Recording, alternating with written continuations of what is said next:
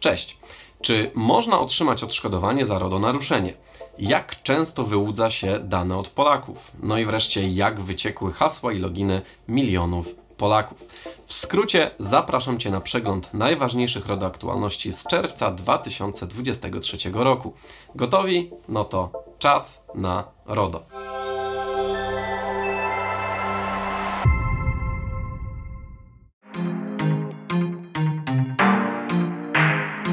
Można otrzymać odszkodowanie za RODO naruszenie? Wprowadzenie odszkodowania za naruszenia RODO było jednym z istotnych aspektów reformy przepisów o ochronie danych osobowych. Według artykułu 82 RODO, jeżeli doszło do naruszenia przepisów i w wyniku tego naruszenia osoba poniosła szkodę majątkową lub niemajątkową, ma prawo żądać odszkodowania. No dobrze, a tyle w teorii, ale jak to wygląda w praktyce? Posłuchaj o przypadku austriackiej poczty. Austriacki operator pocztowy Österreich Post AG przetwarzał dane na temat preferencji politycznych ludności przy użyciu specjalnego algorytmu. Algorytm na podstawie analizy różnych aspektów społecznych i demograficznych szufladkował ludzi i przypisywał ich jako wyborców danej partii. Dalej dane te były udostępniane firmom prywatnym w celach reklamowych. Czyli coś na zasadzie. Co my tu mamy? Aha, Łukasz Zegarek żyje w mieście powyżej 500 tysięcy mieszkańców, ma 37 lat, jest mężczyzną, ma wykształcenie wyższe. Czyli mamy wykształconego z wielkich miast. No może już nie aż tak młodego. Czyli zaszufladkujemy go jako wyborcę i tutaj algorytm wstawiał sobie partię polityczną według swojego szablonu. Problem mógł się pojawić, jeżeli właścicielowi danych taka selekcja algorytmu się nie spodobała. I nie zgadniesz, ten problem rzeczywiście się pojawił. Pewien mężczyzna zaszufladkowany w ten sposób przez algorytm jako wyborca z nienawidzonej partii politycznej poczuł, cytuję, wielkie wzburzenie, utratę zaufania, a także poczucie kompromitacji.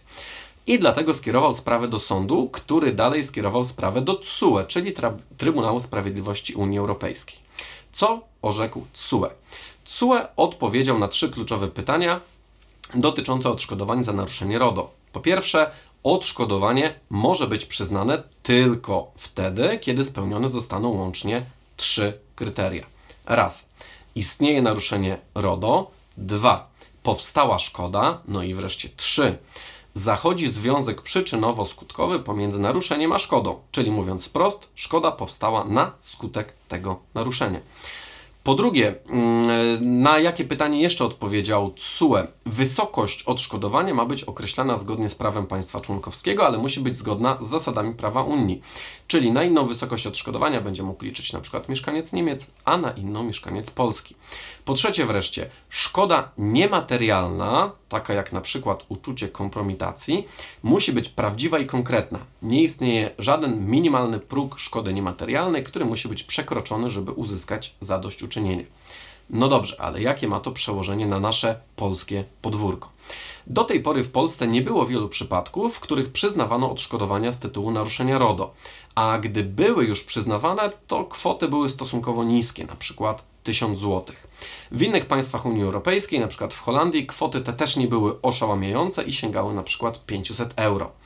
No a jaki wniosek z tego płynie dla Ciebie i dla Twojej organizacji? Pierwszy wniosek dla Ciebie. Jeśli padniesz ofiarą jakiegoś RODO naruszenia, to pamiętaj, że poza skierowaniem sprawy do Urzędu Ochrony Danych może Ci przysługiwać również odszkodowanie.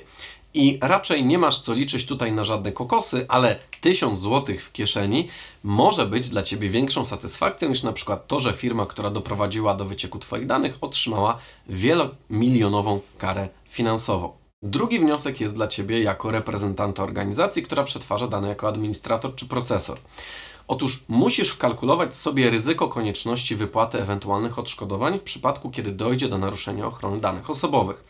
Pewnie kwota 1000 zł odszkodowania nie wykończy Twojej organizacji, ale jeśli dodasz do tego koszty związane z prowadzeniem postępowania sądowego i pomnożysz to na przykład przez liczbę tysiąca osób, które takie odszkodowanie chciałyby uzyskać, no to kwota robi się już bardzo poważna. Czyli pan 4 godziny z nami rozmawiał i od razu wiedział, że jesteśmy oszustami? Dobry zawodnik, prawda? A jak to wygląda u Ciebie? Czy kiedykolwiek ktoś próbował wyłudzić również Twoje dane. Okazuje się, że w Polsce jest to zaskakująco powszechne.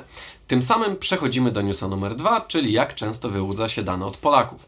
Z badania przeprowadzonego przez Chroń PESEL.pl i Krajowego Rejestru Długów KRD wynika, że aż 33% Polaków w ciągu ostatniego roku spotkało się z takimi próbami. Fałszywe telefony, SMS-y, maile Niestety oszuści stają się coraz bardziej kreatywni. No i znowu, niestety, ale liczba naruszeń ochrony danych osobowych też stale rośnie. W 2022 roku zgłoszono ich niemal 13 tysięcy, podczas gdy lata, dwa lata wcześniej tylko 7,5 tysiąca. Mówiłem zresztą o tym w poprzednim odcinku RODO Aktualności. Eksperci są jednak przekonani, że rzeczywista skala problemu jest znacznie większa. Często nawet nie zdajemy sobie sprawy, że nasze dane wpadły w niepowołane ręce. Niestety, część z nas ignoruje potencjalne zagrożenia, myśląc, że i tak nic na to nie poradzą. I to jest błąd. Jak w takim razie chronić swoje dane?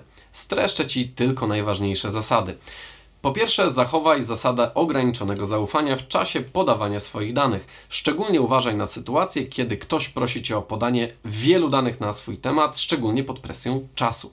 Na przykład Mieliśmy duży atak hakerski w banku. Proszę podać PESEL i imiona rodziców, to uda mi się uchronić pańskie pieniądze. Mhm, tak, na pewno.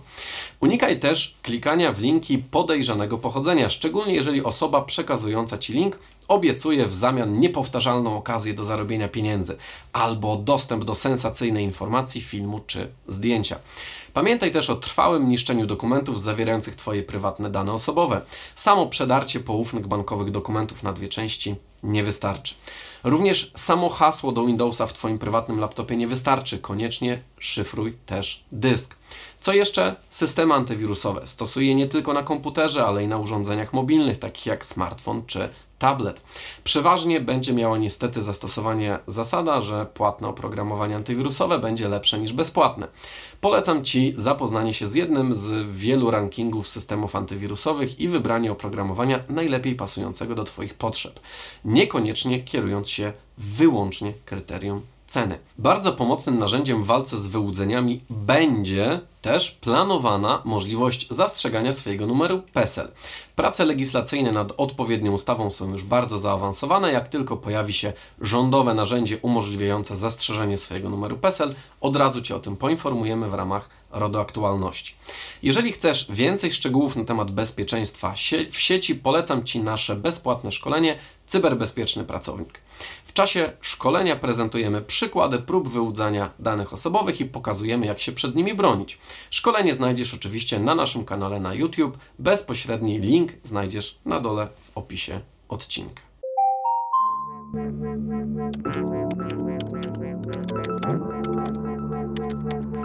Przechodzimy do newsa numer 3. Jak wyciekły hasła i loginy milionów Polaków. Media w całej Polsce donosiły o gigantycznym wycieku danych polskich użytkowników internetu. W tym największym z największych wycieków w historii miały wyciec dane m.in. użytkowników Facebooka, banków i setek innych znanych serwisów, takich jak Librus, OLX czy Allegro. No dobrze, panika została zasiana. Pewnie w tym właśnie momencie zastanawiasz się, czy i Twój adres e-mail i hasła są bezpieczne, czy rzeczywiście powinieneś, czy powinnaś się martwić.